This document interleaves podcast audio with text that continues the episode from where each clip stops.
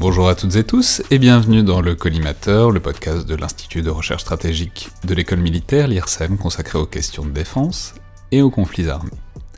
Je suis Alexandre Dublin et juste avant le podcast d'aujourd'hui, qui est une conversation avec Hervé Lemayeux du Low Institute sur les grandes puissances en Asie, c'est le moment du partenariat avec Joseph Enrotin, rédacteur en chef du magazine DSI, Défense et Sécurité Internationale, dont vient de paraître le numéro 144 de Alors tout d'abord, bonjour Joseph, et donc dans ce numéro très éclectique, il y a notamment un, un article qui m'a attiré l'œil sur le combat au canon entre avions. Alors expliquez-nous tout ça. Alors bonjour. Euh, alors le combat, euh, le combat canon, c'est un sujet qui est assez intéressant parce que d'une manière périodique euh, se pose la question en matière de conception d'aviation de, de, combat de savoir si il faut ou pas euh, conserver un canon sur les appareils. Alors pourquoi ne faudrait-il pas le conserver? Bah, Simplement parce que c'est relativement lourd, ce sont des pièces mécaniques qui chauffent, etc. Euh, donc, pour le dire pour le dire clairement, il y a déjà des missiles de partout. Pourquoi est-ce qu'on aurait un petit canon qui tire simplement des, des, des, balles euh, euh, Est-ce que les missiles ne, ne suffisent pas? Et en fait, ce questionnement qu'on pourrait penser très très actuel, ben en fait, il s'est posé déjà à plusieurs reprises euh, dans l'histoire de l'aviation et notamment à partir des années 60, c'est-à-dire quand on commence à avoir des missiles, alors de courte et de moyenne portée, euh, qui commencent à entrer en service euh, aux États-Unis, en l'occurrence. C'était d'abord un débat très très américain, avec pour pour résultat en fait une assez grande inefficacité de ces premières générations de, de missiles et un, un, résultat extrêmement paradoxal qui est de, de voir finalement euh, les, les, F4 Phantom euh, de, de l'US Air Force et de, de l'US Navy, euh, avoir pas mal de difficultés à, à frapper les appareils nord-vietnamiens et pendant quelques semaines même d'ailleurs, euh, de voir finalement les Nord-Vietnamiens remporter plus de victoires aériennes que les Américains, alors que à peu près à la même époque, à peu près contre les mêmes avions, les Israéliens qui eux utilisent des mirages avec des canons, euh, remportent une victoire éclatante sur euh, les forces aériennes arabes pendant la guerre des six jours. Donc on voit bien qu'il y, y a, une vraie tension. Derrière ça, évidemment, ben, c'est la question du, technologisme, c'est-à-dire est-ce qu'on doit céder nécessairement euh, tout, euh, en l'occurrence, aux, missiles qui représentent la dernière technologie, hein, la, pointe avancée de la, technologie, par rapport à des choses plus euh, classiques, plus historiques, peut-être un petit peu moins sexy d'un point de vue technologique, en l'occurrence le canon. Et là, euh, euh, Emmanuel Vivenou nous, euh, nous rappelle qu'en fait, pendant les combats qui ont eu lieu entre l'Inde et le, et, le Pakistan dernièrement, donc en, février 2019, donc hein, cette année-ci, eh bien, il y a eu un MiG-21 indien qui a été abattu par un JF-17 pakistanais, a priori à coup de canon. Donc on voit bien que même dans les conflits actuels, le canon reste, reste utilisé. Et par ailleurs, euh, d'autres évolutions font qu'il devrait rester utilisé, à savoir notamment la lutte contre les drones, euh, où le missile n'est pas toujours le plus adapté par rapport à, à l'engagement de, de, drones, alors de drones tactiques ou de drones euh, mâles ou HAL, euh, et qu'en l'occurrence, bah, le canon peut s'avérer plus, euh, alors plus efficace euh, concrètement hein, dans, dans l'atteinte de la cible, et puis aussi plus efficient d'un point de vue budgétaire, le, le, coût de canon coûtant nettement moins cher que le missile. Bon, donc de temps en temps, les bonnes vieilles recettes sont toujours les plus efficaces. Alors, puisqu'on parle toujours de, de, matériel, je vois un autre article euh, par Benjamin Gravis euh, mm -hmm. sur la modernisation de l'amiral Kuznetsov donc un porte-avions russe, donc puisqu'on est toujours dans du matériel, euh, il s'agit maintenant, disons, des capacités navales euh, de la Russie. Alors oui, effectivement, en fait, il, revient euh, d'une manière, alors qui peut sembler être un peu technique parfois, mais sur euh, la grande problématique russe, qui est en fait une problématique qui touche tous les États euh, qui construisent de grands bâtiments de, de, combat, qui est celle en fait des des cales sèches. C'est-à-dire que si vous n'avez pas une cale sèche qui a la bonne taille pour accueillir au sec donc euh, un bâtiment, eh bien ça devient évidemment nettement plus difficile à la fois de le construire, mais aussi de le rénover. Euh, ce qui est le cas pour le, le Kuznetsov, hein, c'est une rénovation dont on parle déjà depuis euh, pas mal, depuis 2014-2015 si je ne m'abuse, euh, qui est donc très lourde et qui s'est vue considérablement ralentie en fait par l'obsolescence en fait de la grande cale sèche que les Russes utilisaient, qui était pratiquement cale sèche adapté pour le. Donc le cale une cale sèche, pour le dire clairement, c'est un, un, bassin où on fait rentrer un très très gros navire, on vide le bassin et ensuite on peut travailler au sec, quoi. Exactement. Voilà, c'est euh, le principe, c'est de pouvoir mettre vraiment le bateau euh, au sec euh, et à partir de là, bah, de pouvoir travailler euh, du coup sur l'ensemble de ces parties sans euh, sans, sans, trop de soucis. Sauf qu'en l'occurrence, la, la, cale sèche rue, c'était une cale sèche euh, flottante, donc en fait à, à immersion variable. Hein, vous faites rentrer de l'eau dans les ballasts, elle descend, le bateau rentre et puis elle remonte euh, en, en, vidant les, les, ballasts et donc le, le, bateau est au sec. sauf que là, manifestement, il y a eu des problèmes de flottabilité en fait du, de la cale sèche. Du coup, des grues se sont effondrées sur le pont du, porte-avions, leur tuant, tuant des gens. Euh, et puis bah, mettant hors service euh, non seulement la cale sèche, et euh, on a cru à un moment donné que des comment dirais-je des, des, parties de l'îlot du, du porte-avions avaient été atteintes et donc de l'électronique, etc., etc. Et donc on s'aperçoit que là aussi, ce sont parfois des choses relativement simples euh, le fait voilà de disposer d'une cale sèche euh, bah, qui sont euh, conditionnantes des technologies de pointe. alors en France jusqu'ici on n'a pas on n'a pas eu le, le souci, mais il est clair que quand on regarde euh, bah, l'évolution de la construction navale. Euh, pourquoi Saint-Nazaire est particulièrement important? Bah, Du fait de sa cale sèche qui permet de construire des bâtiments de la taille du, du Charles de Gaulle. Euh, et si on, a, si on perd quelque part Saint-Nazaire et sa cale sèche, eh bien nous, nous voilà bien embêtés on, on, se retrouve virtuellement dans l'incapacité euh, de construire des bâtiments de taille équivalente, sauf à construire à côté, évidemment, une nouvelle cale sèche euh, qui soit adaptée. Mais bon, derrière ça, il y a toute une technique aussi, évidemment. Euh, et donc là, en l'occurrence, bah, Benjamin Gravis fait un petit peu le tour des, des cales sèches russes, il fait un petit peu le point en la matière. Et bah, c'est une matière qui finalement est assez peu abordée, mais qui est essentielle dès qu'on parle de construction navale. Très bien, et eh ben merci beaucoup Joseph. Alors je rappelle donc le numéro 144 euh, de DSI qui est à présent en kiosque, le numéro de novembre-décembre, et on vous retrouve le mois prochain pour le prochain hors-série de DSI. Merci beaucoup. Merci à vous.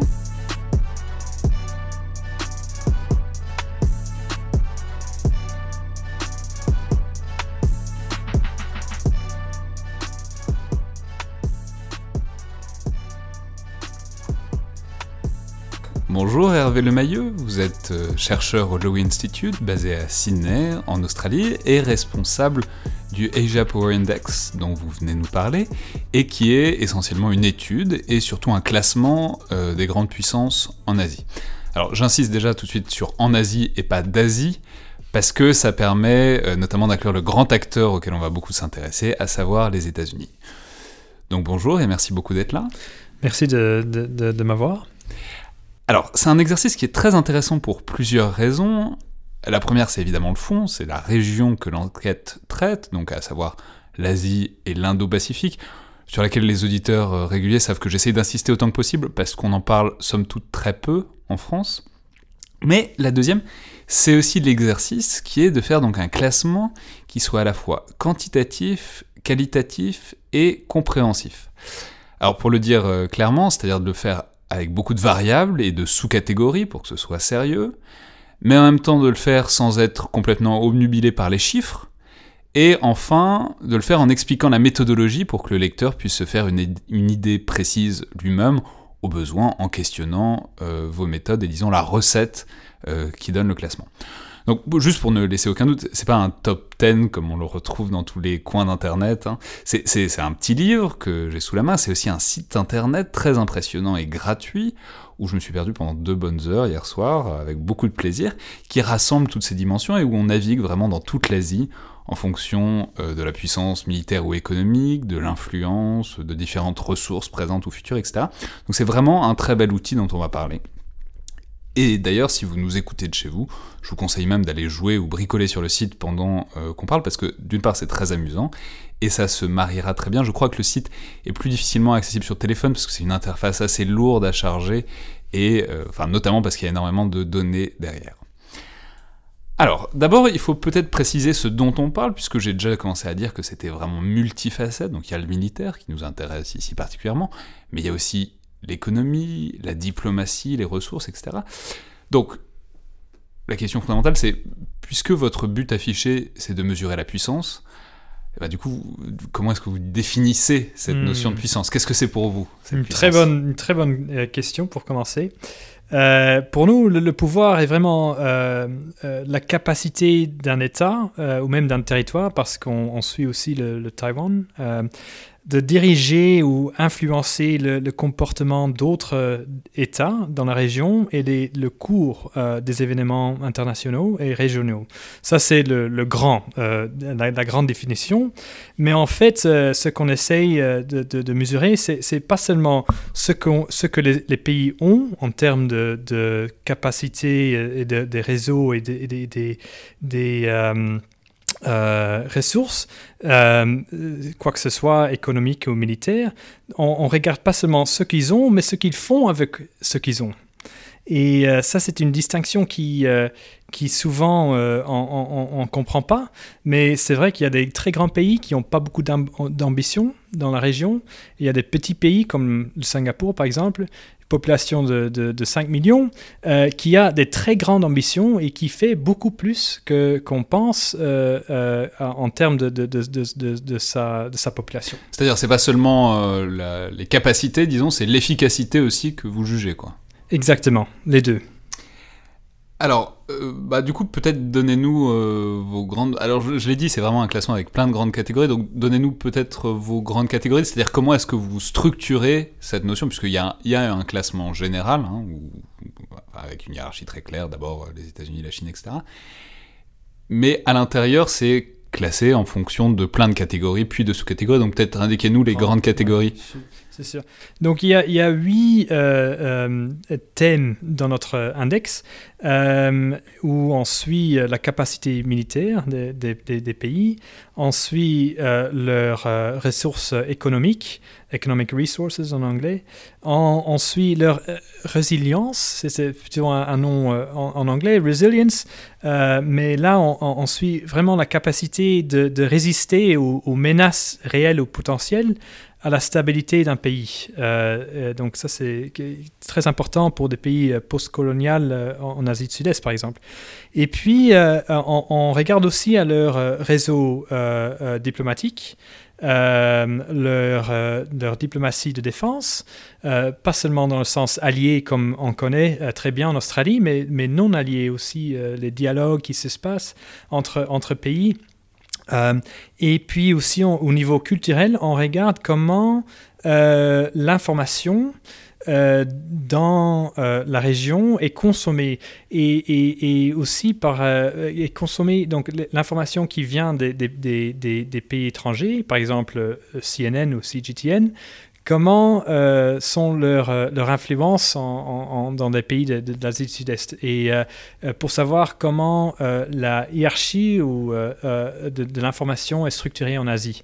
Donc ça, c'est un peu plus difficile de mesurer, mais là aussi, on a fait un effort à base du, du big data de l'Internet, Search Trends, euh, où on peut voir euh, sont euh, les comment sont comment les, nouvelles étrangères sont consommées dans les dans les pays de l'Asie.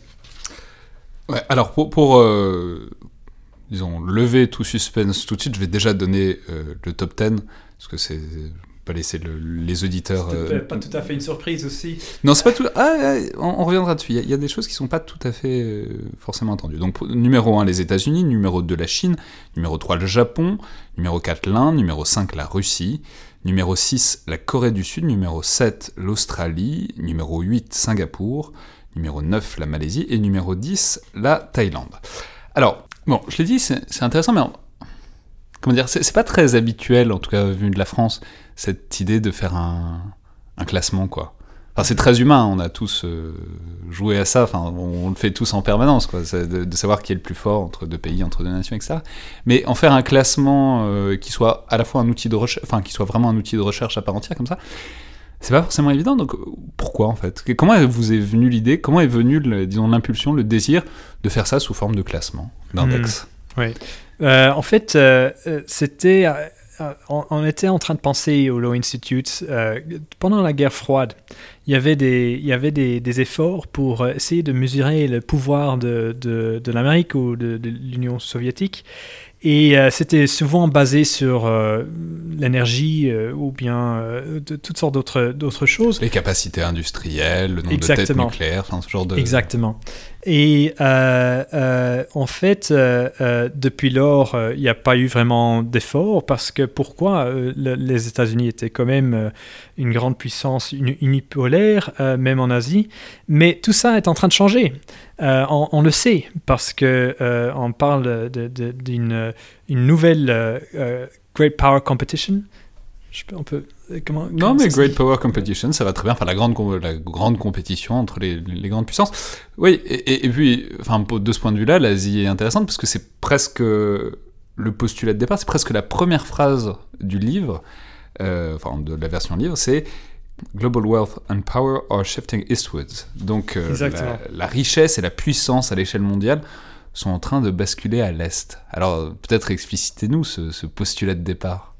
En, 1995, euh, les, cinq plus grandes économies du monde, euh, c'était les États-Unis, suivis par quatre alliés des, États-Unis. Et euh, tous les, les quatre des cinq, ils étaient transatlantiques. Ça se dit en français transatlantique. Oui, c'était des puissances atlantiques, disons. Exactement. ou bien européens, ou bien américains. Maintenant, il y a les quatre des cinq qui sont en, fait des, puissances indo-pacifiques. Euh, je veux dire, euh, il y a l'Inde, il y a le Japon, il y a la Chine, il y a l'Amérique, si, vous considérez que, l'Amérique est aussi un pays avec, euh, des ambitions dans le Pacifique et qui a aussi beaucoup de présence militaire en Asie. Quatre des cinq sont en Asie. Et donc, le monde est en train de changer. L'Asie, c'est le ground zero de, cette transition. Et on a euh, besoin encore, euh, comme dans la guerre froide, de comprendre quelles sont les capacités des pays en termes euh, économiques ou bien militaires, mais les, variables, les indicateurs ont changé, parce que maintenant on vit dans un monde, qui est beaucoup plus interdépendant. et qui, avec la mondialisation, il y a eu toutes sortes de changements. Et on parle d'une compétition euh, en Asie entre la Chine et les États-Unis, et d'autres puissances d'ailleurs aussi, qui, qui n'atteint pas le stade du conflit, mais qui, euh, qui pose quand même des grandes questions euh, sur l'ordre du jour. Et, et, on a besoin de, de, trouver des autres manières de comprendre et de mesurer le pouvoir. Alors, ce qu'il y a de, ce qu'il y a de, disons, de stratégique là-dedans, c'est la manière dont vous réussissez à obtenir des chiffres. C'est-à-dire, quand on parcourt le livre, ou encore plus quand on parcourt le site, en fait, c'est vraiment des mesures à la décimale près dans toutes les catégories. Donc vous avez huit grandes catégories, mais vous avez une trentaine de sous-catégories, vous avez des centaines d'indicateurs, et c'est vraiment des mesures à la décimale près alors, et ensuite vous faites des moyennes que vous lissez, etc. Et c'est comme ça qu'on atteint euh, le stade final dans l'index. Donc la question c'est comment est-ce que vous comment comment vous trouvez ces chiffres? Euh, on a un tiers des chiffres sont euh, la recherche primaire, primary research. donc, ce sont des choses que nous on fait. Et puis, il faut être très créatif. Par exemple, avec les informations euh, les nouvelles, euh, euh, il faut qu'on on, regarde à l'Internet et, de big data qui vient de Google.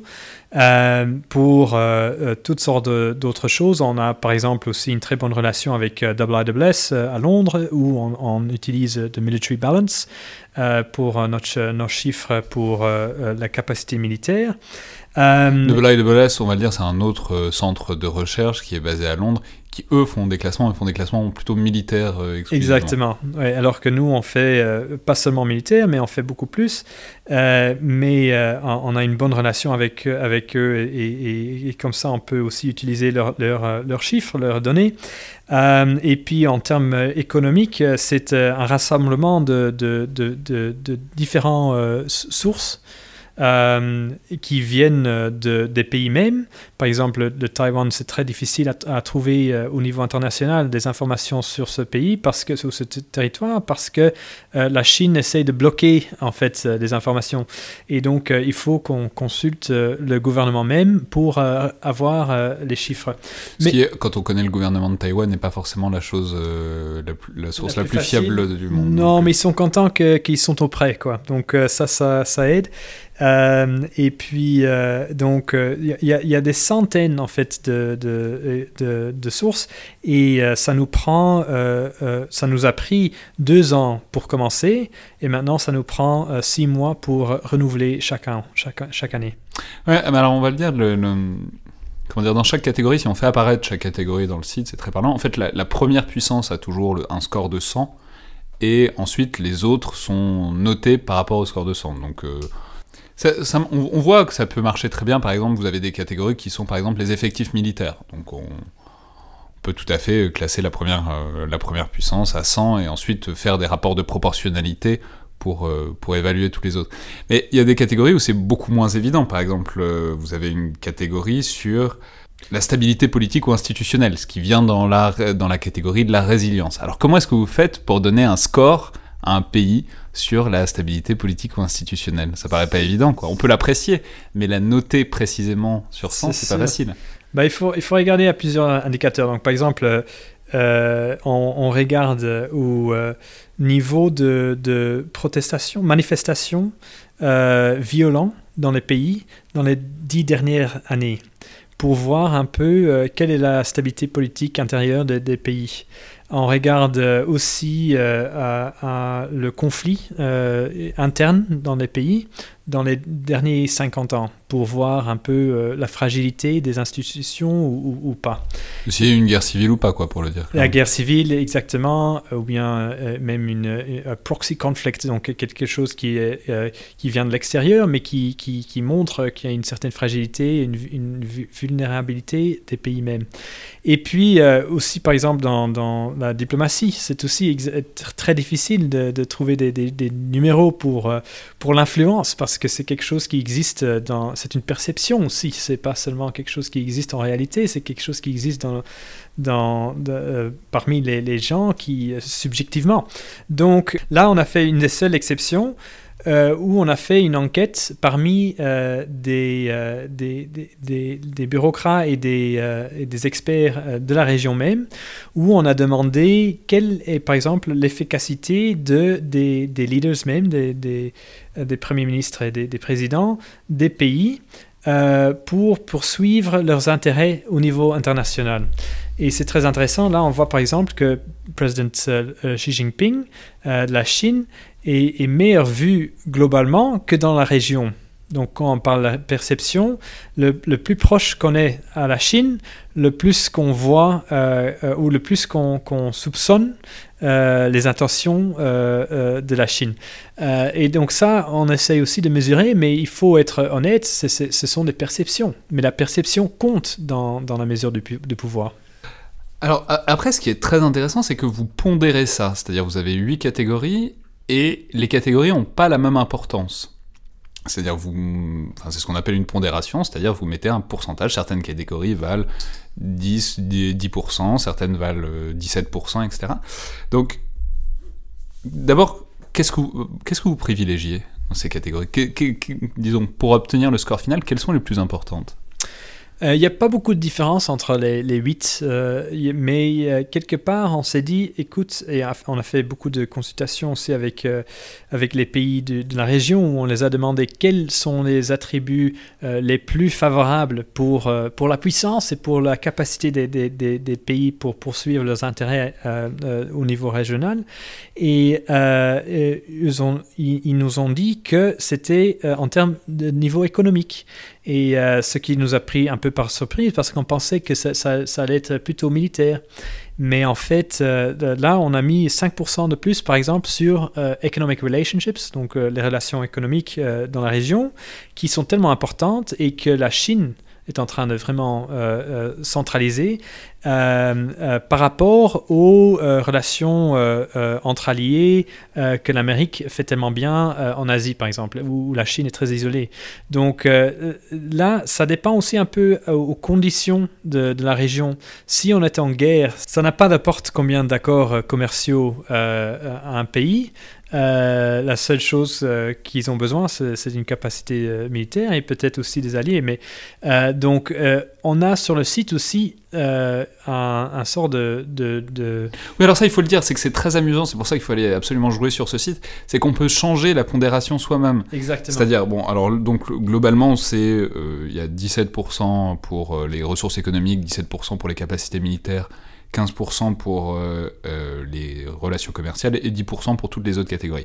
Mais il y a un endroit sur le site où on peut changer ça, et on peut mettre beaucoup plus pour les capacités militaires, beaucoup plus pour les capacités économiques, et du coup tous les classements s'adaptent en fonction de ça, donc en fonction de comment vous décidez, ce, que ce dont vous décidez qui est le plus important euh, pour votre propre mélange, pour votre propre classement, vous pouvez les adapter et les classements s'adaptent, euh, se, se, reclassent en fonction. Mais alors, du coup, par exemple, si on prend, euh, si on prend un exemple qui nous concerne particulièrement dans ce podcast, qui sont les capacités militaires. Donc, expliquez-nous comment ça marche, comment vous arrivez à votre résultat. Alors, je vais dire tout de suite le résultat, mais tout le monde s'y attend évidemment. C'est une suprématie totale des États-Unis sur absolument toutes les catégories euh, des capacités militaires. Donc comment est-ce que, voilà, comment est-ce que vous arrivez à votre résultat? On regarde à, plusieurs euh, choses. Euh, d'abord, on regarde aux dépenses de défense, ça, ça, ça se dit où euh, on voit que, par exemple, la Chine, euh, malgré le fait qu'elle est une grande puissance maintenant, euh, elle, investit seulement un tiers ce que les États-Unis investissent dans, leur, dans leur capacité militaire annuellement. C'est aussi le cas que la Chine n'a pas l'ambition globale que les États-Unis ont et euh, est en train d'investir ses capacités plutôt dans, le First Island Chain, donc euh, ce qui est euh, du Japon jusqu'aux Philippines, et donc a des avantages qui sont proches de la Chine. elle, n'a pas encore cette capacité de, de projeter le pouvoir à, longue distance que les États-Unis ont. Euh, mais euh, elle, elle, elle, a déjà, elle, elle, dépense déjà 56% plus euh, en, en, en, défense que tous les autres pays de l'ASEAN, le Japon et l'Inde en combinaison. Donc c'est déjà énorme en, en, termes régionaux, mais ça n'a presque... allez, ils ont encore plusieurs décennies avant euh, de pouvoir euh, réellement euh, rivaliser les Américains au niveau global. régional, c'est déjà un peu différent.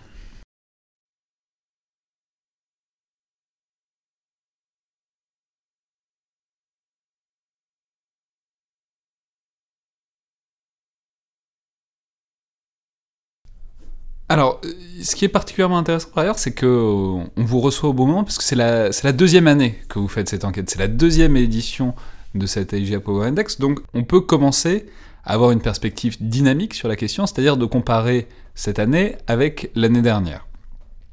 Et là, le premier fait marquant, et qui commande un peu tous les autres, c'est clairement la baisse de la puissance l'influence américaine dans la région. Alors, on va pas dramatiser la chose pour autant, puisque très clairement, euh, les États-Unis restent largement premiers dans, le classement. Et ils sont vraiment dans une catégorie à part avec la Chine comme les deux euh, superpuissances très loin devant les troisième et quatrième qui sont le Japon et l'Inde. Mais cela dit, leur avance semble euh, s'éroder, en tout cas de manière très sensible à l'échelle d'une année, et le décalage avec euh, la Chine semble se réduire. Alors euh, hmm. expliquez-nous peut-être. Ben, les États-Unis est en train de... C'est relatif. et donc son pouvoir est en train de diminuer en perspective de l'ascension de la Chine. Euh, mais pas seulement l'ascension de la Chine, mais en fait l'ascension de toute une région. Parce qu'il y, a 14 pays de, des 25 qui ont enregistré euh, euh, plus de pouvoir qu'il y, a, y a deux ans. Donc ça, c'est déjà... C'est un, il faudra faire ça pendant plusieurs années pour avoir des résultats qui sont plus fiables. Mais déjà, dans les deux ans, on voit qu'il y a une... Et ce n'est pas seulement une compétition entre la Chine et les États-Unis, mais qu'en fait, les États-Unis deviennent plus faibles euh, en comparaison avec, euh, avec euh, la plupart des pays asiatiques. Et ce qui fait que on a un sort de multipolaire, une région multipolaire, ou qui devient de plus en plus multipolaire, où est en transition du pouvoir unipolaire des Américains et qui devient de plus en plus multipolaire. Ça ne veut pas dire qu'il y a des autres pays qui vont, euh, qui, vont sauter les rankings et qui, seront, euh, aussi, euh, qui auront aussi beaucoup de pouvoir que, les États-Unis, mais ça, donne un autre caractère au pouvoir dans la région. Et selon nos, chiffres, selon notre projection aussi, euh, prévision, euh, on pense que ni les États-Unis ni la Chine ne pourra euh, exercer une, primauté incontestée dans la région. C'est-à-dire, il n'y aura pas de, pouvoir unipolaire, il y aura une, un sort de bipolarité ou bien même multipolarité. Oui, parce que donc vous décrivez l'ascension de la Chine qui est incontestable, mais vous montrez aussi ses fragilités, notamment ce que vous mettez particulièrement en évidence, c'est une fragilité démographique, le fait que ben, la Chine va atteindre un point de basculement, et notamment de vieillissement de la population, qui va devenir problématique euh, là dans les années qui viennent. Exactement. Et, je pense que euh, euh, la Chine est devenue une puissance militaire redoutable. cependant, elle, trahit la faiblesse autant que la force. et par exemple, elle, projette le pouvoir vers l'intérieur du pays autant qu'à que l'extérieur. Donc, elle a des crises internes euh, où euh, euh, ses dépenses sécuritaires intérieures sont plus que ses dépenses militaires extérieures, la Chine. et je pense que ces vulnérabilités vont probablement renforcer cette tendance ou la prudence ou la préférence de, Beijing pour remettre en cause le, status quo en, deçà du seuil du conflit, comme, comme on disait avant, par rapport un, conflit qui est vraiment euh, kinétique. Euh, si ça se dit. déclaré, quoi. Déclaré, exactement. La deuxième tendance, c'est que la mondialisation impliquera euh, toujours les États-Unis et la Chine, même si les deux deviennent moins dépendants l'un à l'autre. Donc on parle en fait du decoupling des deux économies les plus grandes mondiales. Euh, mais euh, il n'y aura pas vraiment, et même les Américains qui, parlent d'un sort de, de rideau euh, de fer en Asie. ça veut dire une séparation entre euh, les pays qui sont euh, pour la Chine et les pays qui sont pour les États-Unis. Mais ce ne sera pas vraiment une guerre froide de cette manière, il n'y aura pas de, de, de, de sphère d'influence euh, exclusif. Je pense que les, les, les la, plutôt, la plupart des pays vont choisir, à la place de choisir une partie, le rejet de la Chine ou des États-Unis sera plutôt spécifique à un problème et, euh, reflétera des, calculs d'intérêt national variables. Donc ça peut changer d'un jour à l'autre, d'un pays à l'autre. Il n'y aura pas vraiment un choix exclusif euh, qu'on connaissait un peu de, la guerre froide. Euh, et en plus de ça, je pense que les compulsions idéologiques sont moins nombreuses et les avantages économiques comptent plus que pendant la dernière guerre mondiale, la guerre, guerre froide, pardon. Ouais, alors constat général, c'est une sorte de baisse tendancielle d'influence des États-Unis, une montée de la Chine. Mais derrière, il y a aussi le fait qu'il y a un certain nombre de puissances intermédiaires qui essayent de combler ce vide américain. Euh, le vide américain, il s'est vu pour plein de choses, pour l'abandon du TPP, du Trans-Pacific Partnership. Enfin, mais donc il y a un certain nombre de puissances moyennes derrière qui essayent de combler euh, ce vide. Et L'une d'entre elles dont vous parlez, c'est notamment le Japon, qui essaye apparemment de prendre une position euh, dominante dans l'espèce de sous-ensemble que sont les pays plutôt libéraux en Asie. Et c'est aussi l'Inde. Alors c'est très intéressant parce que c'est vraiment troisième et quatrième position de l'index, mais là où c'est un index qui est aussi vraiment qualitatif, c'est vous montrer que c'est en fait exactement l'inverse euh, l'un de l'autre, c'est-à-dire le Japon a peu de ressources mais les utilise, les utilise très efficacement, ce que vous appelez ou- ouais, ouais. Vous qualifiez le Japon Ouais. de quintessence du smart power. Exactement. Donc, vous nous expliquerez probablement ce que c'est. Et l'Inde, c'est l'inverse, c'est en fait le jeu d'échelle et c'est les capacités euh, vraiment brutes qui font- en font toute la puissance, quoi. Et, et le potentiel aussi qui n'est pas encore réalisé. Donc, euh, un peu comme Charles de Gaulle disait sur le Brésil, ce sera, le, ce sera peut-être toujours le, le, le superpower de l'avenir, c'est ça. Euh, mais mais c'est, vrai que euh, il faut euh, une, une des, un des buts du, du- de, de ce projet, c'est de montrer que les, les, les puissances moyennes ne sont pas seulement des victimes entre la Chine et, les États-Unis, mais qui, qui, qui ont beaucoup d'agences. Je ne sais pas si ça, se dit. euh, Beaucoup d'agency agency, de, de, agency de- ouais, de capacité d'action. autonomie ou de capacité de, de, de, de déci- décider et de, négocier euh, ce- cette époque. Euh, et euh, ils, deviennent en fait de plus en plus importants parce que lorsque les deux superpuissances sont bloquées, les actions et les avantages comparatifs des prochains, du prochain échelon euh, du pouvoir euh, euh, fait, la différence marginale.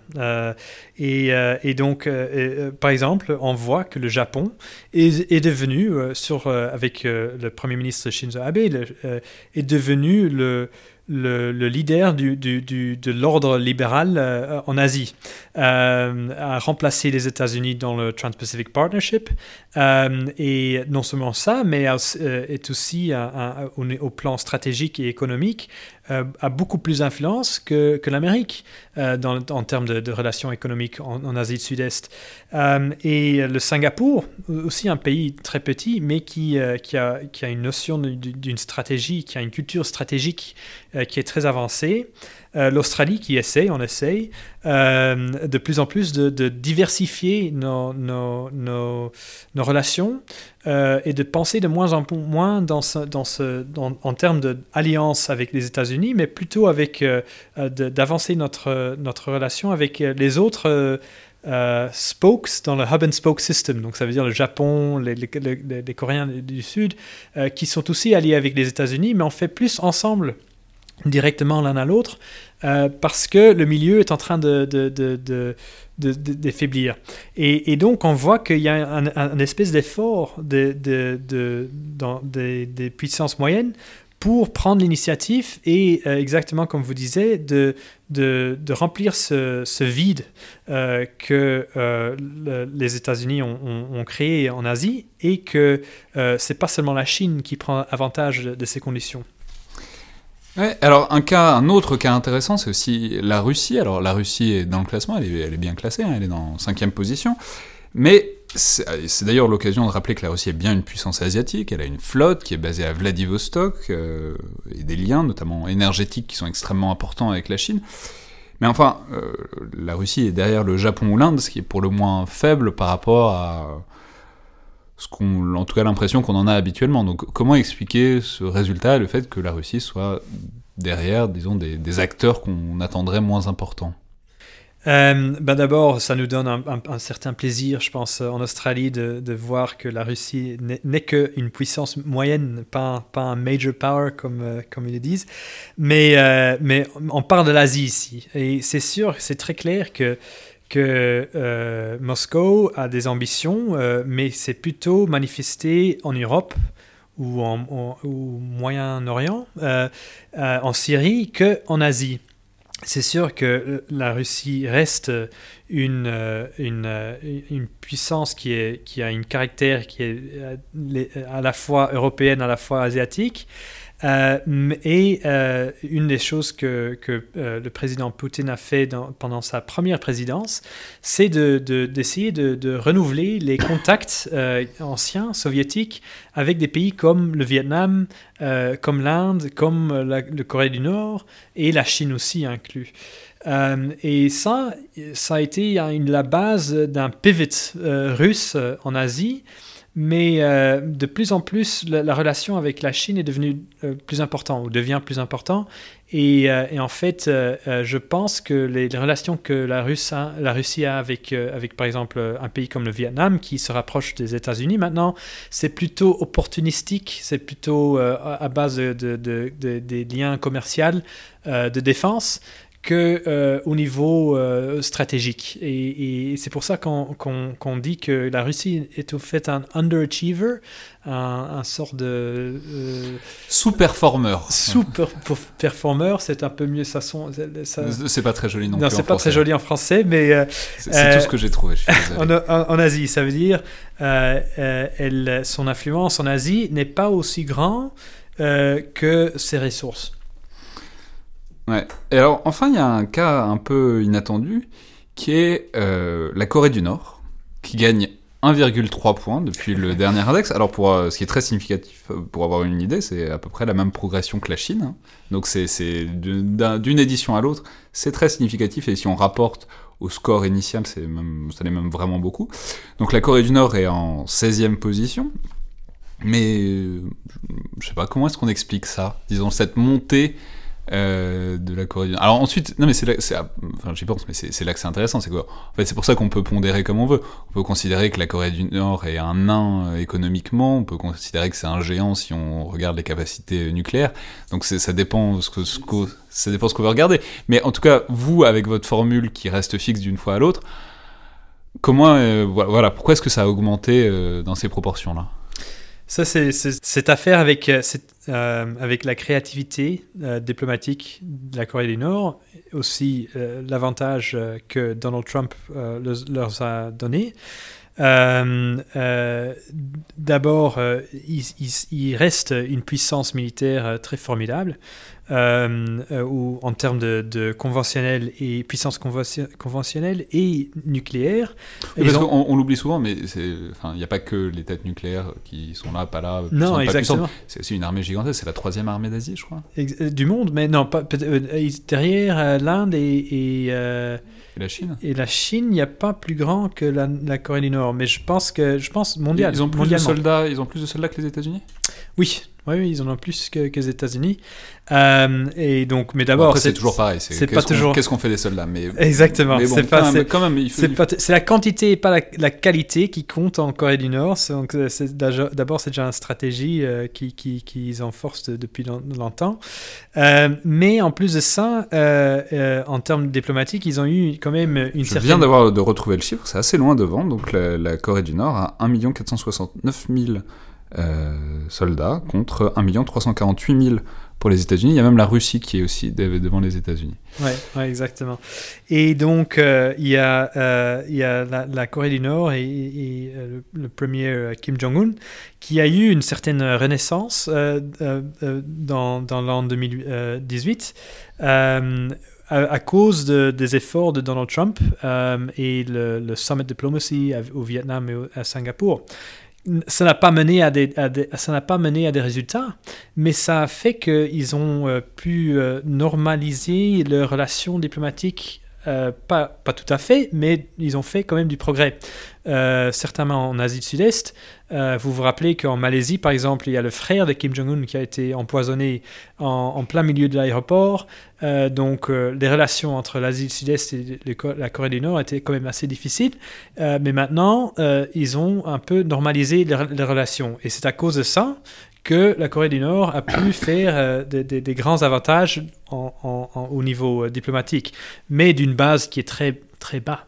Euh, donc maintenant, ils ont pu justement éclipser les Philippines en, en, 16e position, mais ça ne veut pas dire que la Corée du Nord sera le rival des États-Unis l'année prochaine. Qui sait euh, Enfin, ou dernier euh, pays sur lequel il faut insister précisément parce qu'il n'y est pas, euh, c'est. On pourrait parler de la France, mais d'une manière générale, disons l'Union européenne, qui n'est pas dans le classement. Enfin, je veux dire, si on considère que c'est les pays qui sont présents en Asie, ça a une cohérence, mais enfin, du coup, je veux dire, on sait que la France a depuis peu une stratégie très déclarée dans l'Indo-Pacifique. C'est pas le seul pays européen à s'intéresser beaucoup à la région. Donc voilà, euh, comment, voilà, comment est-ce que vous avez fait le choix, disons, de ne pas inclure euh, ni la France, mais surtout l'Union européenne, par exemple, qui aurait Vous le dites euh, très diplomatiquement. C'est, vrai que quelque part, on a dû prendre des décisions qui est dans l'Asie ou qui, qui, qui compte dans l'Indo-Pacifique et qui, qui ne compte plus. Premièrement, on voulait que ça soit une recherche qui a de la crédibilité en Asie même. Et si on, ajoutait trop de pays, et surtout si on ajoutait trop de, pays occidentaux, euh, il y avait un danger que, par exemple, les Chinois n'allaient pas euh, nous prendre sérieusement, que ça ne soit pas vraiment l'Asie ou exactement. Donc, on a, commencé avec 25 pays où on a vraiment respecté la centralité de, de l'ASEAN, de, de. Oui, de euh, l'organisation économique. en, en, Asie du Sud-Est. Et leur architecture qui est basée sur les Dialogue Partners, donc le East, Asia Summit, qui est quand même le sommet principal parmi les, euh, chefs d'État. Euh, et euh, il y a les partenaires, donc par exemple il y a la Russie, il y a, l'Australie, il y a la Nouvelle-Zélande, il y a les États-Unis, mais il n'y a pas encore la France ou l'Union européenne. Mais ça, peut bien changer avec le temps, parce que quelque part, qu'est-ce que, ce qu'on voit déjà dans notre chiffre, c'est que l'Union européenne a une puissance incroyable économique en Asie. Euh, et euh, c'est quelque chose qui se renforce maintenant avec euh, la diplomatie. ils font des, accords commerciaux avec l'Australie, avec le Japon, le Singapour, et qui est plus forte même que les États-Unis. Donc, quelque part, dans le futur, on aimerait bien amener plus d'acteurs dans cette région, qui est quand même une région très, très internationale et qui, qui compte auprès plusieurs acteurs stratégiques externes. Euh, non seulement, euh, pas seulement les États-Unis, mais aussi euh, certains pays européens et parmi aussi les Français. Alors, une, dernière question sur laquelle j'aimerais vous interroger, c'est justement sur l'Australie. En fait, la, question serait presque pourquoi est-ce que ce classement vient d'Australie euh, Ce que je veux dire par, par, ailleurs, vous êtes très bien placé puisque vous n'êtes pas australien d'origine, vous êtes originellement belge, vous êtes en Australie. Comme, vous entendez, je suis sûr. Tout à fait. Euh, je, on n'est pas encore tombé sur des 70 ou sur des 90, mais ça, va bien venir. Euh, non, mais ce que je veux dire, c'est qu'on a on a déjà parlé de l'Australie il y a quelques temps avec Jonathan Paquin qui, qui, qui publie un, livre sur les alliés américains et, et notamment on disait que l'Australie était un peu en première ligne euh, de l'influence chinoise et mm. de sa montée euh, dans toute la région, dans toute la zone. Euh, enfin, c'est quelque chose qui revient beaucoup dans l'actualité australienne. Euh, donc voilà, d'une part, comment est-ce que vous appréciez cette situation Et d'autre part, est-ce que vous pensez que c'est aussi pour ça que c'est peut-être peut pas par hasard que c'est un organisme de recherche australien qui s'intéresse à la reconfiguration de la puissance en Asie Oui, j'en suis sûr. C'est une très bonne observation parce que quelque part, l'Australie, c'est un pays qui est obsédé par sa place dans la région.